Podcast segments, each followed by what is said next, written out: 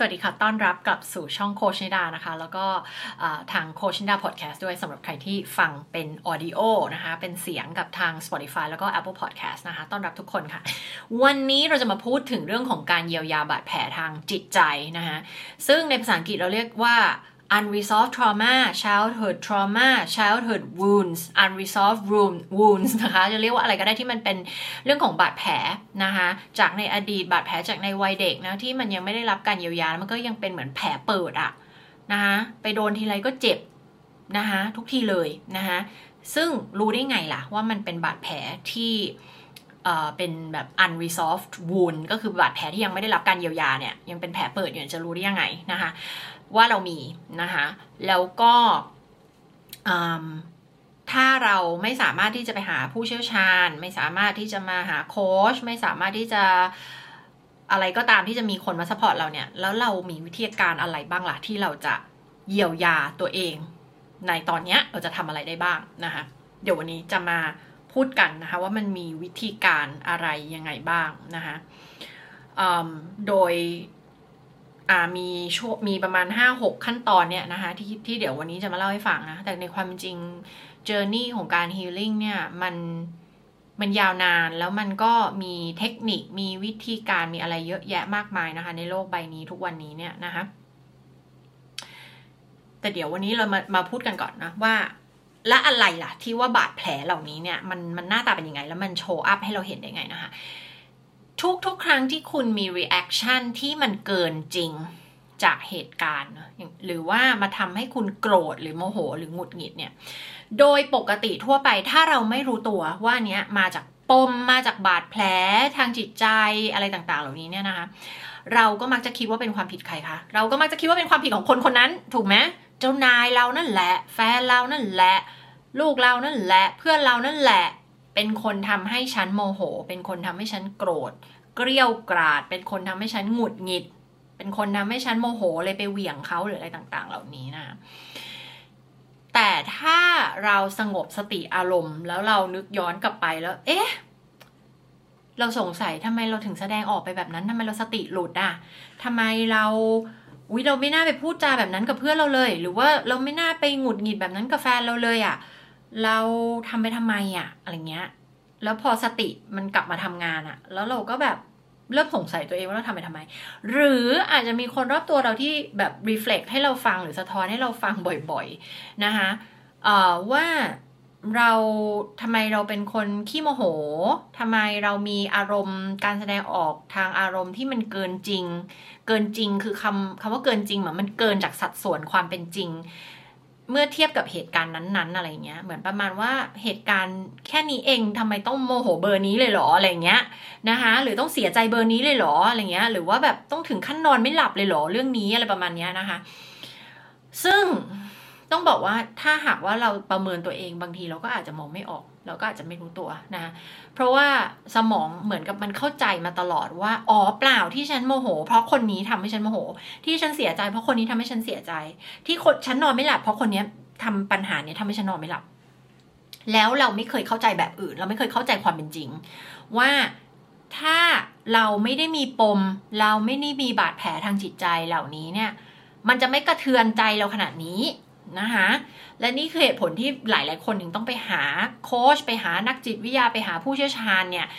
ให้เขาได้บอกเราไงว่า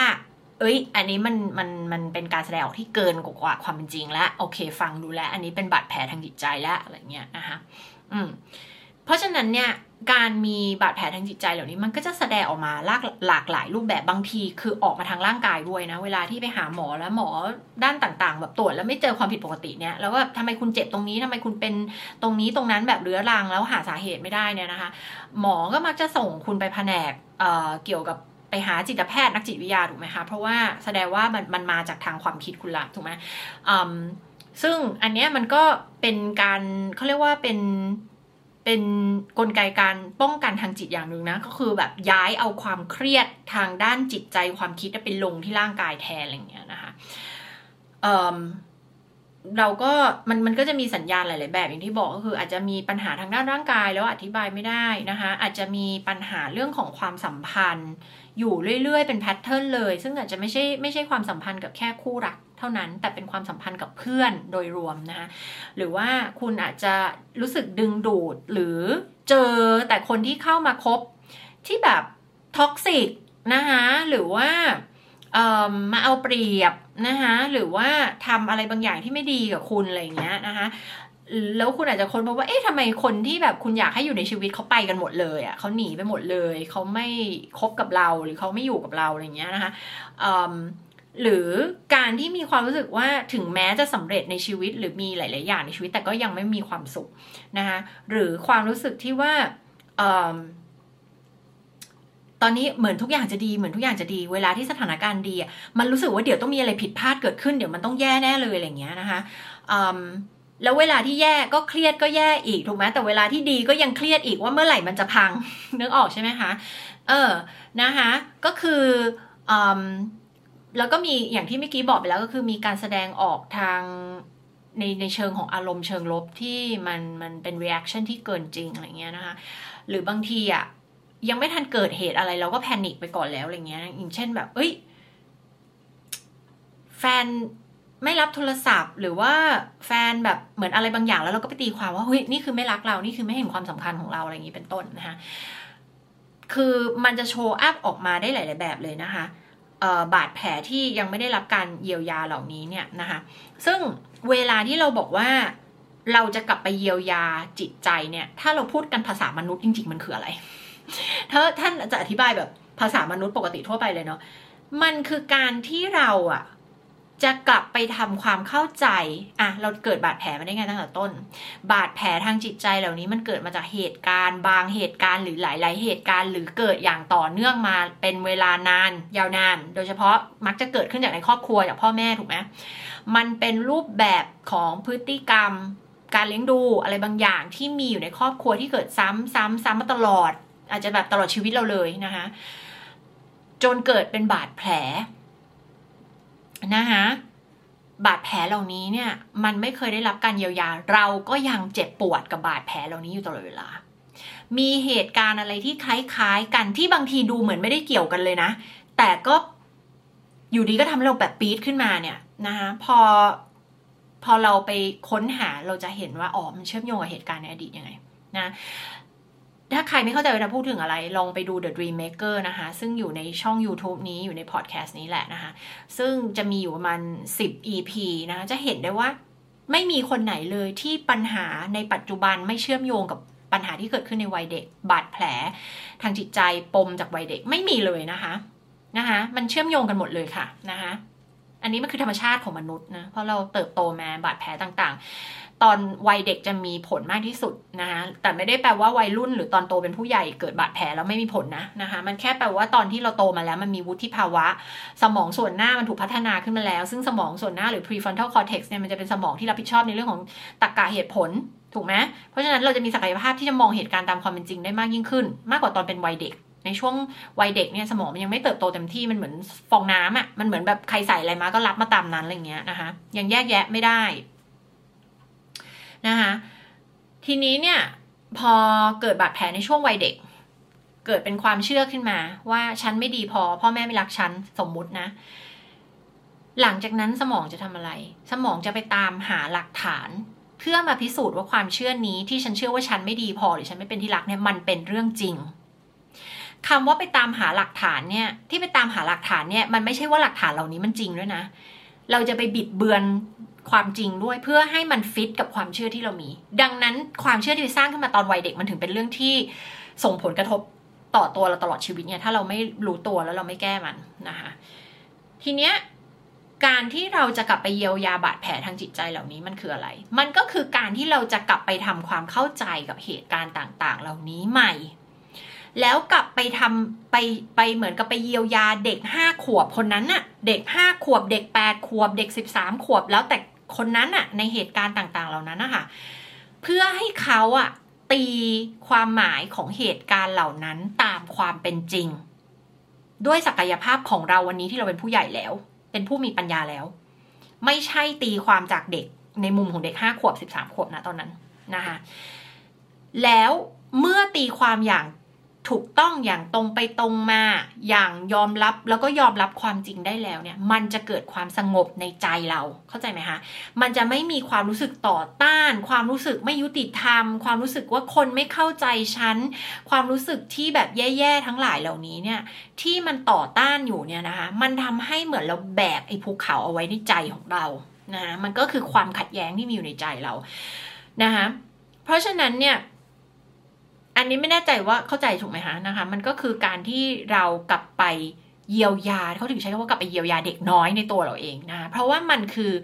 เหมือนกับเป็นเด็กน้อยเวอร์ชั่นต่างๆ ที่อยู่ในตัวเราเนี่ย ที่มันถูกฟรีซเอาไว้ณจุดนั้น ในขณะที่เราเติบโตมาเราเติบโตมาแต่ตัว แล้วเราก็เติบโตมาในแง่ของการทำงานความรู้อะไรเราเพิ่มขึ้นหมดเลย ถูกไหมเราเก่งขึ้นเราอะไรขึ้นหมดเลย แต่ ความทรงจำการตีความของเราจากเหตุการณ์ตอนห้าขวบแปดขวบนั้นเนี่ย มันถูกฟรีซเอาไว้แบบนั้นเป็นเหมือนหนัง ถ่ายหนังถ่ายหนังอัดภาพยนตร์มาแล้วแล้วมันก็จำไว้แบบนั้นเลยนะคะนี่คือความหมายของการที่บอกว่ามันยังไม่ได้รับการเยียวยาเนี่ยนะคะบาดแผลเหล่านี้ยังไม่ได้รับการเยียวยา มันก็คือความทรงจำและการตีความเหล่านั้น ที่ยังฟรีซเอาไว้แบบนั้น ที่ตีความไปแบบผิดๆหรือว่ายังไม่ได้แบบ สามารถยอมรับความจริงที่เกิดจากสถานการณ์เหล่านั้นได้นะคะเพราะฉะนั้นนะคะการที่เราจะไปเยียวยามันก็คือการเข้าหาความจริงนะคะลองนึกตัวอย่างนะคะอันนี้เป็นตัวอย่างที่เราจะพูดถึงกับประจำก็คือว่าคุณเป็นเด็ก คุณอายุสี่ขวบ คุณวาดรูปแล้วคุณก็ภูมิใจมาก แต่คุณเอาไปโชว์ให้พ่อแม่คุณดู แล้วพ่อแม่คุณก็ไม่ได้มีปฏิกิริยาอะไรแบบ อะไรกลับมาเลย ดูเฉยๆ เด็กคนนั้นก็ตีความทันทีว่า เราไม่เก่ง หรือเราวาดรูปไม่สวย หรืออาจจะตีความแบบเหมารวมไปเลยว่าฉันไม่ดีพอหรือพ่อแม่ไม่รักฉัน พ่อแม่ไม่สนใจฉันนะคะเกิดมีพี่น้องขึ้นมาอีก แล้วแม่หันไปชมรูปที่พี่วาด แต่ไม่ชมของเราอย่างเงี้ย อ่า เกิดการเปรียบเทียบแล้วก็ตีความอีกแม่รักพี่มากกว่าเราเนื้อออกไหมคะ คืออย่างที่บอกเด็กเนี่ย สมองส่วนหน้ายังพัฒนาไม่ได้เต็มที่ เพราะฉะนั้นเขาตีความแบบซื่อๆแบบนั้นเลยอะ่ะ เหมือนกับแบบ เหมือนแบบ เห็นยังไงก็นึกไปแล้วแต่บุคคลคนนั้นจะนึกไปอะ่ะ นึกออกไหมคะซึ่งถามว่าถ้าเราอับอายุสามสิบเนี้ยแล้วแล้วมันเกิดแบบเนี้ยเราอาจจะไม่ได้คิดอย่างนั้นถูกไหมเออ แต่ ที่เราเติบโตมาจนถึงอายุ 30 แล้วเราคิดแบบนี้ในสถานการณ์ที่คล้าย ๆ กัน อาจจะเป็นเจ้านายพูดกับเราอาจจะเป็นแฟนอะไรแล้วมันเกิดคล้าย ๆ กันเลยกับเหตุการณ์สี่ขวบตอนนั้น วาดรูปแล้วแม่ไม่ชมเนี่ยทำไมมันถึงเกิดความรู้สึกเดียวกัน ก็เพราะมันเคยเกิดเหตุการณ์นี้แล้วตอนสี่ขวบแล้วเราเคยตีความไปแบบนั้นแล้วนึกออกไหมคะแต่ถ้าเด็กคนนั้นดันไม่ได้เกิดเหตุการณ์นั้น หรือไม่ได้ตีความไปแบบนั้น ไม่ใช่เด็กทุกคนจะตีความไปแบบนั้นถูกไหมคือมันมันไม่ได้แค่เหตุการณ์เดียวอย่างที่บอก มันมีองค์ประกอบเยอะแยะมากมาย เป็นเรื่องของการพูดของพ่อแม่ เป็นเรื่องของการให้เวลา เป็นเรื่องของแบบหลายอย่างมากที่พ่อแม่เหล่านั้นทำถูกไหมทำให้เด็กคนนี้ตีความนะ ส่วนใหญ่มันไม่ได้เกิดจากเหตุการณ์ใดเหตุการณ์หนึ่งหรอกนะคะ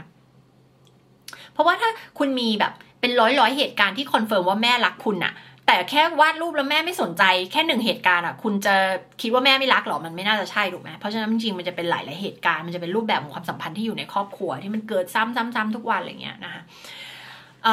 แต่โอเคมันก็มีเหตุการณ์ที่รุนแรงที่สามารถจะทิ้งปมในใจเราไว้ได้ อืแต่มันก็เป็นเหตุการณ์ที่ที่ค่อนข้างใหญ่อะไรเงี้ยนะคะ หรือแบบอย่างกรณีวาดรูปอาจจะต้องแบบแม่หันมาตำหนิเราเลยทำให้เราแบบเจ็บปวดมากหรืออะไรเงี้ยนะคะ สิ่งเหล่านี้ถ้ายิ่งมีอิโมชันที่เข้มข้นมากในสถานการณ์นั้นมากเท่าไหร่ก็จะยิ่งทิ้งเป็นบาดแผลที่จดจำได้มากยิ่งขึ้นนะคะแล้วก็เจ็บแล้วก็แบบเป็นอะไรที่มันจะมันจะจดจำได้มากแล้วมันก็จะเจ็บปวดมากกว่าอย่างเงี้ยนะคะ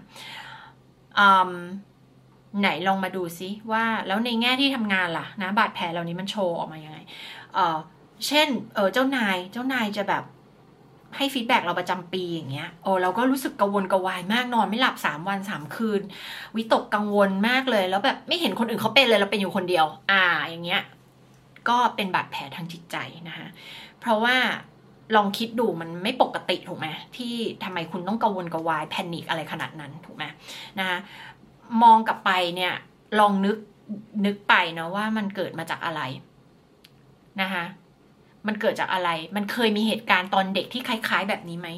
ที่คุณกังวลการถูกตำหนิ ที่คุณอาจจะโดนพ่อแม่ตำหนิรุนแรง วิพากษ์วิจารณ์รุนแรง คุณก็เลยเป็นคนที่ไม่ชอบ feedback คุณกลัว feedback ถ้าใครมา feedback คุณจะเถียงกลับ คุณจะโมโหกลับ คุณจะอะไรกลับเนี่ย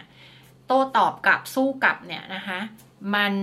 มันเพราะว่ามันเคยเกิดอะไรคล้าย ๆ แบบนี้ใช่ไหม แต่คุณอาจจะลืมไปแล้วหรือคุณไม่ได้นึกถึงลองสำรวจกลับไปที่ครอบครัวตั้งต้นของเราเนาะ family of origin ของเรา พ่อแม่เราเติบโตมายังไงตอนวัยเด็กนะคะครอบครัวล่ะ เออ บางทีมีความอันนี้เจอบ่อย ขัดแย้งหรือไม่ชอบบางอย่างหรือแบบญาติบางคนทำแบบนี้เราไม่โอเค แต่เราก็ไม่กล้าบอกเขาเราก็ไม่กล้าพูดกับเขาตรงๆ นะคะหรือมีความขัดแย้งบางอย่างก็ไม่เผชิญหน้าไม่คุยกันเนี่ยนะคะเกิดจากอะไรนะคะมันอาจจะเกิดจากการที่คุณเองก็สมัยตอนเด็ก ๆ คุณรู้สึกบางอย่าง คุณไม่เข้าใจคุณก็ไม่กล้าพูดกับพ่อแม่เพราะว่าพ่อแม่อาจจะแบบไม่ไม่สามารถที่จะคุยได้แบบเปิดเผยหรือเปล่าแบบไม่มี open communication ที่จะคุยแบบตรงไปตรงมาหรือเปล่า แต่ว่าพ่อแม่อาจจะมีรูปแบบความสื่อการสื่อสารหรือรูปแบบความสัมพันธ์ที่เหมือนไม่รับฟัง หรือว่าไม่คุยกับเราแบบตรงๆ หรือเปล่าอะไรเงี้ยนะคะ หรือว่าพอเราไม่เห็นด้วยกับพ่อแม่แล้วพ่อแม่โกรธหรือเปล่าอะไรเงี้ยนะคะ มันก็จะสร้างเป็นบาดแผลทางจิตใจว่าแบบเหมือนเราทำให้เรากลัวความขัดแย้งไปเลยถูกไหมพอเหมือนอยากจะเผชิญหน้ากับปัญหาหรืออยากจะคุยกับคนอื่นในเรื่องของสิ่งที่เราไม่พอใจหรือขัดแย้งเนี่ยเราก็ไม่กล้าคุย เพราะว่าอะไร เพราะว่าวันนี้เรากลัวหรอไม่ใช่ เพราะว่ามันมาจากเด็กห้าขวบที่เคยกลัวเหตุการณ์แบบนี้ คล้ายๆ การตอนเด็กแล้วมันจดจำไปแล้วมันฟรีซไปแล้วฟรีซคือเหมือนกับแบบเหมือนเด็ก frozen in time อะคือเหมือนกับว่าเขาไม่โตไปจากจุดนั้นอะเขาค้างอยู่ตรงจุดนั้นอะนะคะถึงแม้เราโตเราโตแต่ตัวมานึกออกไหมคะอืม แต่ในเรื่องนั้นยังไม่โตมาก็คือยังไม่ได้เยียวยามา นึกออกไหมคะนะคะเอ่อในเรื่องของความรักล่ะเออนี่ก็เจอได้บ่อยๆเนะบางทีแบบติดแฟนกลัวแฟนทิ้ง นะ หรือกลัวเขาทิ้งเลยทิ้งเขาก่อน กลัวความใกล้ชิด กลัว intimacy อะไรอย่างเงี้ยเหล่านี้ก็มาจาก childhood trauma ทั้งนั้นเลยนะคะะเพื่อนล่ะ เออนะคะอาจจะแบบชอบไปคบกับเพื่อนที่ทำร้ายเรา หรือคนที่ไม่ดีกับเราหรือเอาเปรียบเราอะไรเงี้ยนะคะมันสะท้อนเนี่ยเห็นว่า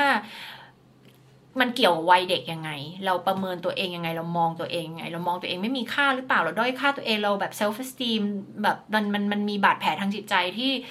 ทำให้เราคิดว่าเราคู่ควรกับความสัมพันธ์ที่แย่ๆหรือเปล่า เราถึงเอาตัวเองเข้าไปอยู่ในมิตรภาพแบบที่มันไม่โอเคแบบนั้นนะคะอืม เวลาที่เป็นเรื่องของความสำเร็จนะ ส่งผลต่อเรื่องความสำเร็จ ความมั่นใจ ธุรกิจการทำงานส่งผลหมดเลยนะคะ เพราะว่า พอเรามีบาดแผลที่เชื่อว่าเราไม่ดีพอเราไม่คู่ควรกับความสุขความสำเร็จเนาะ imposter syndrome บ้างอะไรบ้างเนี่ยนะคะเวลาเราได้รับความสำเร็จมาหรืออะไรบางอย่างเราก็จะรู้สึกว่ามัน มันฉันลวงโลกอยู่อะ มันไม่จริงอะแบบโลกจะรู้เมื่อไหร่ว่าฉันลวงโลกอยู่ฉันหลอกผู้คนอยู่จริงฉันไม่ได้เก่งฉันไม่ได้คู่ควรกับสิ่งเหล่านี้อะไรเงี้ยนะคะก็มองย้อนกลับไปจากตอนวัยเด็กสิคะว่าทำไมคุณถึงคิดว่าคุณไม่คู่ควร เพราะว่าตอนวัยเด็กคุณเคยได้รับ message บางอย่างจากพ่อแม่หรือเปล่าว่าคุณ คุณไม่ดีหรือคุณไม่เก่งพอ คุณถูกเปรียบเทียบหรือเปล่าอะไรแบบนี้นะคะก็ อันนี้คือวิธีการที่บาดแผลทางจิตใจเหล่านี้มันโชว์อัพมานะทีนี้ เรารู้ละว่ามันมันมีสิ่งเหล่านี้เราจะทำอะไรได้บ้างนะนอกจากการไปหาผู้เชี่ยวชาญ ไปหาโค้ชไปศึกษาเรื่องพวกนี้วิธีการต่างๆ เหล่านี้แล้วเนี่ยนะคะมีอะไรที่เราทำได้ด้วยตัวเองบ้างล่ะนะคะอันที่หนึ่งเลยสเต็ปที่หนึ่งก็คือความตระหนักรู้อืมเวลาที่มันเกิดเหตุการณ์อะไรแบบนี้ลองสังเกตตัวเองว่ามันปกติหรือเปล่า คนที่ ไม่ได้สังเกตตัวเองมักจะไม่รู้ว่ามันมันมันแบบอันนี้มันเป็นการตอบสนองต่อสถานการณ์ที่เกินจริงนะอย่างเงี้ยถ้าเราไม่ได้หยุดแล้วคิดอะ่ะเราก็อย่างที่บอกคือมันจะกระโดดไปโทษคนอื่นทันที ให้เราอะแบบตั้งสติดีๆ แล้วกลับมาถามตัวเองซิว่าแบบ มันเกิดจากตัวเราหรือเปล่านะคะแล้วไอความรู้สึกแบบนี้มันคุ้นๆไหม เออ ที่แบบส่งข้อความไปหาแฟนแล้วเขายังไม่ตอบเราทันทีทันใด แล้วสมองมันเริ่มคิดว่าเขานอกใจเราหรือเปล่า อะ ลองกลับมาตั้งสติสมมุตินะ กลับมาตั้งสติว่านี่มันปกติหรือเปล่า ที่แค่เขาตอบข้อความช้าเนี่ย เราเริ่มแพนิคละเราเริ่มเกิดความวิตกกังวลละ เราเริ่มคิดไปในแง่ลายละ อันนี้มันปกติหรือเปล่านะคะคนทุกคนคิดอย่างนี้หรือเปล่าไม่ใช่ไหมทำไมเราคิดอย่างนี้ล่ะ เพราะประสบการณ์อะไรในอดีต เพราะประสบการณ์อะไรจากวัยเด็ก มันเชื่อมโยงทั้งหมดยังไงนะแม้กระทั่งกับเพื่อน บางคนส่งข้อความหาเพื่อน อ่าแล้วเพื่อนไม่ตอบเฮ้ยเพื่อนโกรธเราหรือเปล่า เพื่อนไม่พอใจอะไรหรือเปล่าทั้งทั้งที่มันไม่ได้มีอะไรถูกไหมเออทำไมคุณถึงคิดว่าเพื่อนไม่พอใจคุณละ่ะทำไมคุณถึงคิดว่าเพื่อนจะโกรธคุณละอะไรเงี้ยนะไอ้แพทเทิร์นเหล่านี้มันไม่ได้เพิ่งมาเกิดวันนี้ ให้คุณลองคิดย้อนกลับไป เหมือนเป็นผู้กำกับหนังอะ ตัวละครเนี่ยนะคะทุกตัวละครกว่าจะ develop เรียกว่าพัฒนามีพัฒนาการของตัวละครมาจนถึงอายุตอนเนี้ยเนี่ยมันผ่านอะไรมาเยอะแยะถูกไหม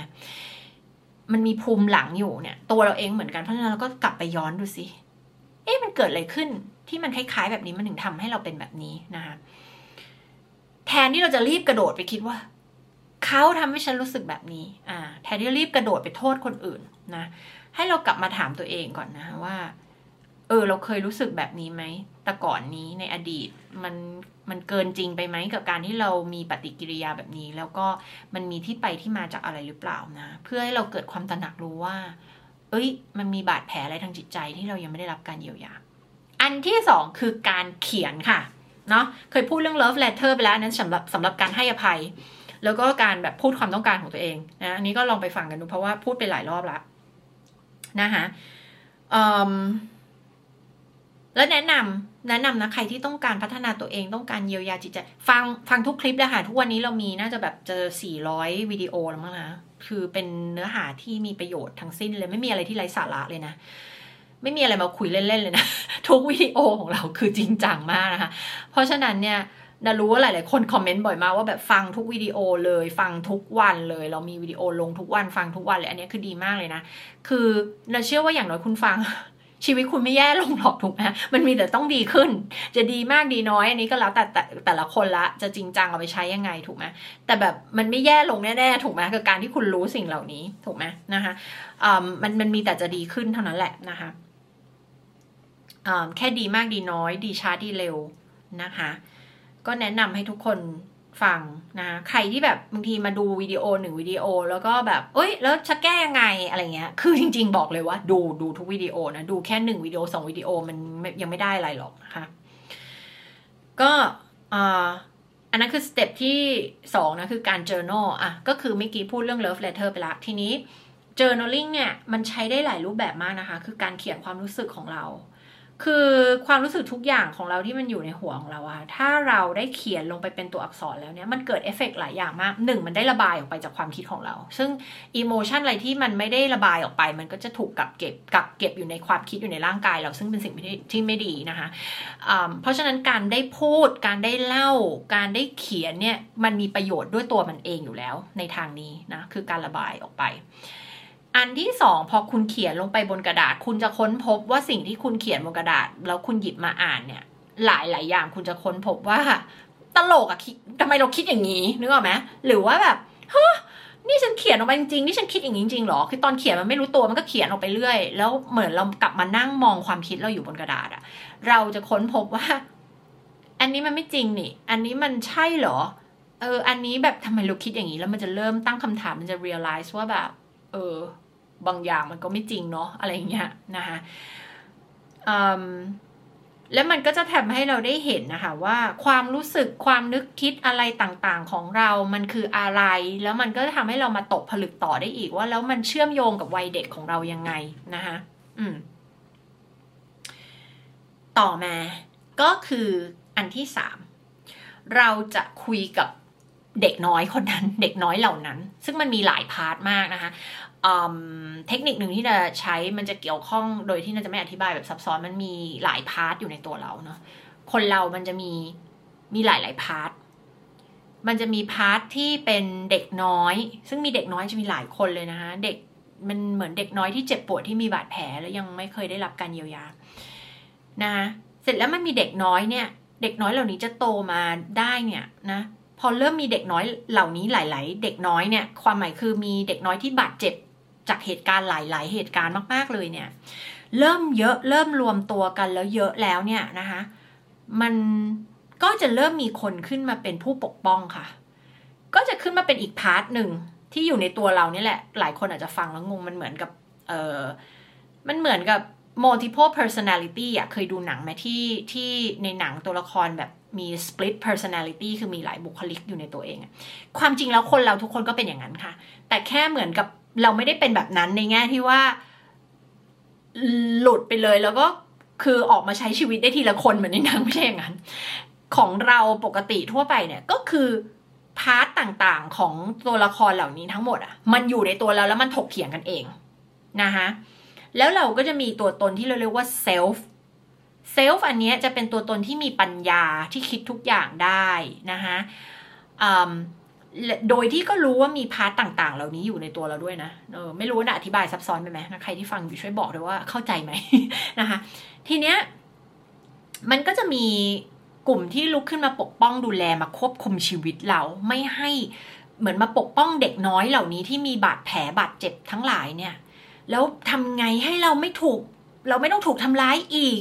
เราไม่ต้องบาดเจ็บซ้ำเดิมอีก อะมันก็จะไปมีบทบาทอันหนึ่งขึ้นสร้างขึ้นมาหลาย ๆ คนเนี่ยเรียกว่าแมเนเจอร์นะ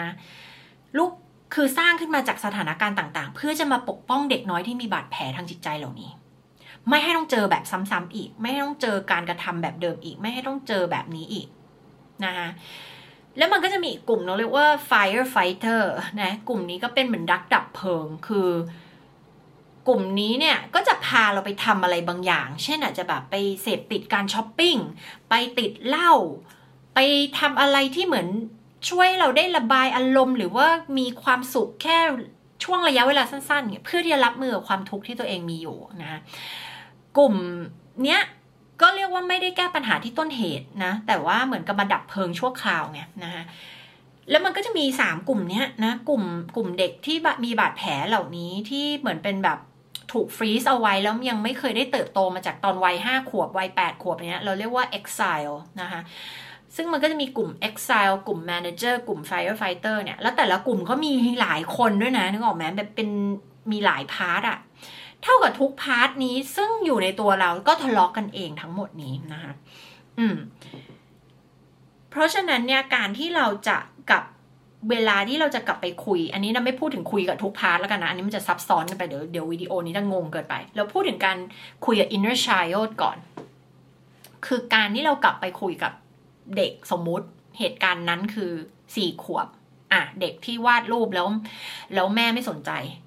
นะเรากลับไปมองเนี่ย เราเจออะไรคะ ถ้าเราจะกลับไปมองอย่างผู้มีปัญญาที่เราเป็นผู้ใหญ่แล้วเนี่ย จริง ๆ อาจจะไม่ใช่ไม่ใช่แม่ไม่รักเรา แต่ตอนนั้นแม่ทำงานเหนื่อยมากเลย ที่เขากลับมาจากที่ทำงานแล้วเขาก็แบบไม่ไหวจะอะไรกับอะไรเพิ่มแล้วอะไม่ไหวจะคุยกับใครเพิ่มแล้วอะแล้วหน้าเขาก็เลยบึ้ง แต่เด็กสี่ขวบนั้นอะไปตีความว่าที่เขาหน้าบึ้งเพราะว่ารูปเราไม่สวย หรือเขาโกรธเราหรือเขาไม่พอใจ อย่าลืมว่าเด็กในความเป็นเด็กเนี่ย จะเอาทุกอย่างมาเกี่ยวกับตัวเองให้ได้นะถึงบอกว่าเวลาพ่อแม่เลิกกันก็คิดว่าเป็นความผิดตัวเอง เพราะว่าเด็กจะเอามาเชื่อมโยงกับตัวเอง เอะอะก็ต้องเกี่ยวกับฉันไปซะทุกอย่างเลย ซึ่งมันไม่เป็นความจริงถูกไหมคะทีนี้เราซึ่งมีเป็นผู้มีปัญญาแล้วกลับไปมองเหตุการณ์เหล่านั้นอ๋อไม่ใช่ตอนนั้นแม่เหนื่อยมาก แม่เครียดมาก แม่มีปัญหานู่นนี่นั่น หรือแม่แค่คุยโทรศัพท์อยู่อะก็ไม่สนใจรูปของเราแค่นั้นเองอะไรเงี้ย คือเหมือนเรากลับไปคุยกับเด็กคนนั้น อธิบายความจริงให้เขาฟังนะและเราก็กลับไปรับฟังเด็กคนนั้นด้วยนะคะว่าวันนั้นเขารู้สึกยังไง เขาเจ็บปวดยังไงนะคือเด็กทุกคนเนี่ยต้องการที่จะ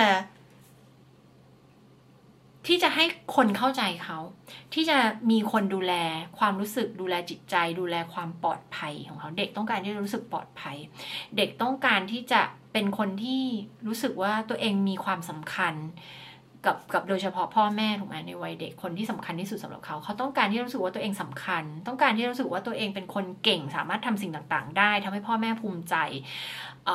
แล้วก็ต้องการที่จะให้คนเข้าใจเขานะคะทีนี้พอวันนั้นมันเหมือนฟรีซอยู่ในสถานการณ์นั้น เหมือนอ๋ออีกสิ่งหนึ่งที่เด็กต้องการได้รับคือความยุติธรรม ความเป็นธรรมถูกไหมแล้วมันเหมือนเขาถูกฟรีซอยู่ในสถานการณ์ที่ไม่ยุติธรรม ไม่ไม่ได้เป็นคนสำคัญ ไม่ได้รับการสนใจอะไรต่างๆ เนี่ย มันเกิดเป็นบาดแผลแล้วเด็กห้าขวบนั้นก็ยังอยู่ในตัวเรา เพราะฉะนั้นมันเป็นการไปสนทนากับเด็กห้าขวบคนนั้นนึกออกไหมคะนี่นี่คือสิ่งที่เรียกว่า inner child work นะคะแต่ไอเรื่อง part เมื่อกี้อันนั้นจะซับซ้อนไปกว่ากว่านั้นอีกนะคะไว้ ไม่รู้ว่าจะสามารถอธิบายให้ฟังในวิดีโอได้หรือเปล่านะแต่ว่าอันนี้ก็เป็นส่วนหนึ่งที่เราทำใน workshop radical healing นะคะถ้าใครที่อยากจะมา healing ก็เจอกันได้วันที่ 25 26 พฤศจิกายนนะคะ สอบถามได้ทาง Line add โค้ชนิดานะสอบถามได้ว่าเวิร์กช็อปนี้เหมาะกับคุณไหม หรือจะลงทะเบียนนะก็ติดต่อมาได้นะคะอะอันนี้ก็คือการไปคุยการไปรับรู้ความรู้สึกของเด็กคนนั้น การไม่ปฏิเสธความรู้สึกของเด็กคนนั้น การไปรับฟังแล้วก็ มันไม่ใช่เชิง เออ มันคือเหมือนปลอบ มันไม่ใช่ปลอบใจแต่มันคือให้เขาเข้าใจความเป็นจริงอะนะคะ ซึ่งขั้นตอนที่ 4 ก็คือการ reframe perspective ก็คือการกลับไปมองสิ่งนั้นหรือเหตุการณ์นั้นด้วยมุมมองที่เป็นผู้ใหญ่ผู้มีปัญญาในวันนี้นะ เมื่อกี้อธิบาย 3 กับ 4 รวมกันไปล้วนะแล้วก็ข้อที่ 5 ก็คือถ้าคุณรู้สึกว่าแบบคุณทำสิ่งเหล่านี้ด้วยตัวเองไม่ได้นะ คุณก็ต้องหาผู้เชี่ยวชาญมาช่วยคุณเนาะอาจจะเป็นโค้ชอาจจะเป็น อะไรก็แล้วแต่นักจิตวิทยานักบำบัดอะไรเงี้ยนะคะ ก็แล้วแต่ว่าแบบไหนเหมาะกับคุณ ซึ่งก็อธิบายไปหลายครั้งแล้วนะว่าโค้ชกับนักจิตวิทยากับนักบำบัดกับจิตแพทย์ต่างแตกต่างกันยังไงนะ แล้วก็อันที่ 6 คือให้คุณฝึกในเรื่องของ mindfulness คือการใช้สติเนาะอาจจะเป็นการเรื่องของการนั่งสมาธิด้วยก็ได้ แต่จริงๆ ก็ไม่ได้เสมอไปที่ต้องนั่งสมาธิเนาะเรื่อง mindfulness มันเป็นเรื่องของการดูความคิดตัวเองโดยไม่ตัดสินนะคะเป็นเรื่องของการใช้สติ แล้วก็เรื่องของ self compassion คือการเมตตาต่อตัวเองนะคะรวมไปถึงแบบเวลาที่เราพูดกับตัวเองเสียงในหัวตัวเองเนี่ยพูดกับตัวเองด้วยความเมตตาหรือเปล่าถ้าจับได้ว่าเราพูดด้วยความใจร้ายไม่เมตตาเนี่ยให้เราตั้งสติแล้วหยุดนะคะ เออถ้าพูดด้วยตัวเองพูดกับตัวเองด้วยเมตตาจิตไม่ได้ด้วยความเมตตาไม่ได้เนี่ย อืม ใจดีกับตัวเองไม่ได้เนี่ย ก็หยุดที่จะพูดกับตัวเองแบบทำร้ายตัวเองก่อนหยุดหยุดให้ได้ก่อนนะคะ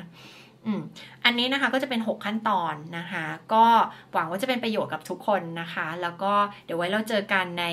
episode ต่อๆไปค่ะ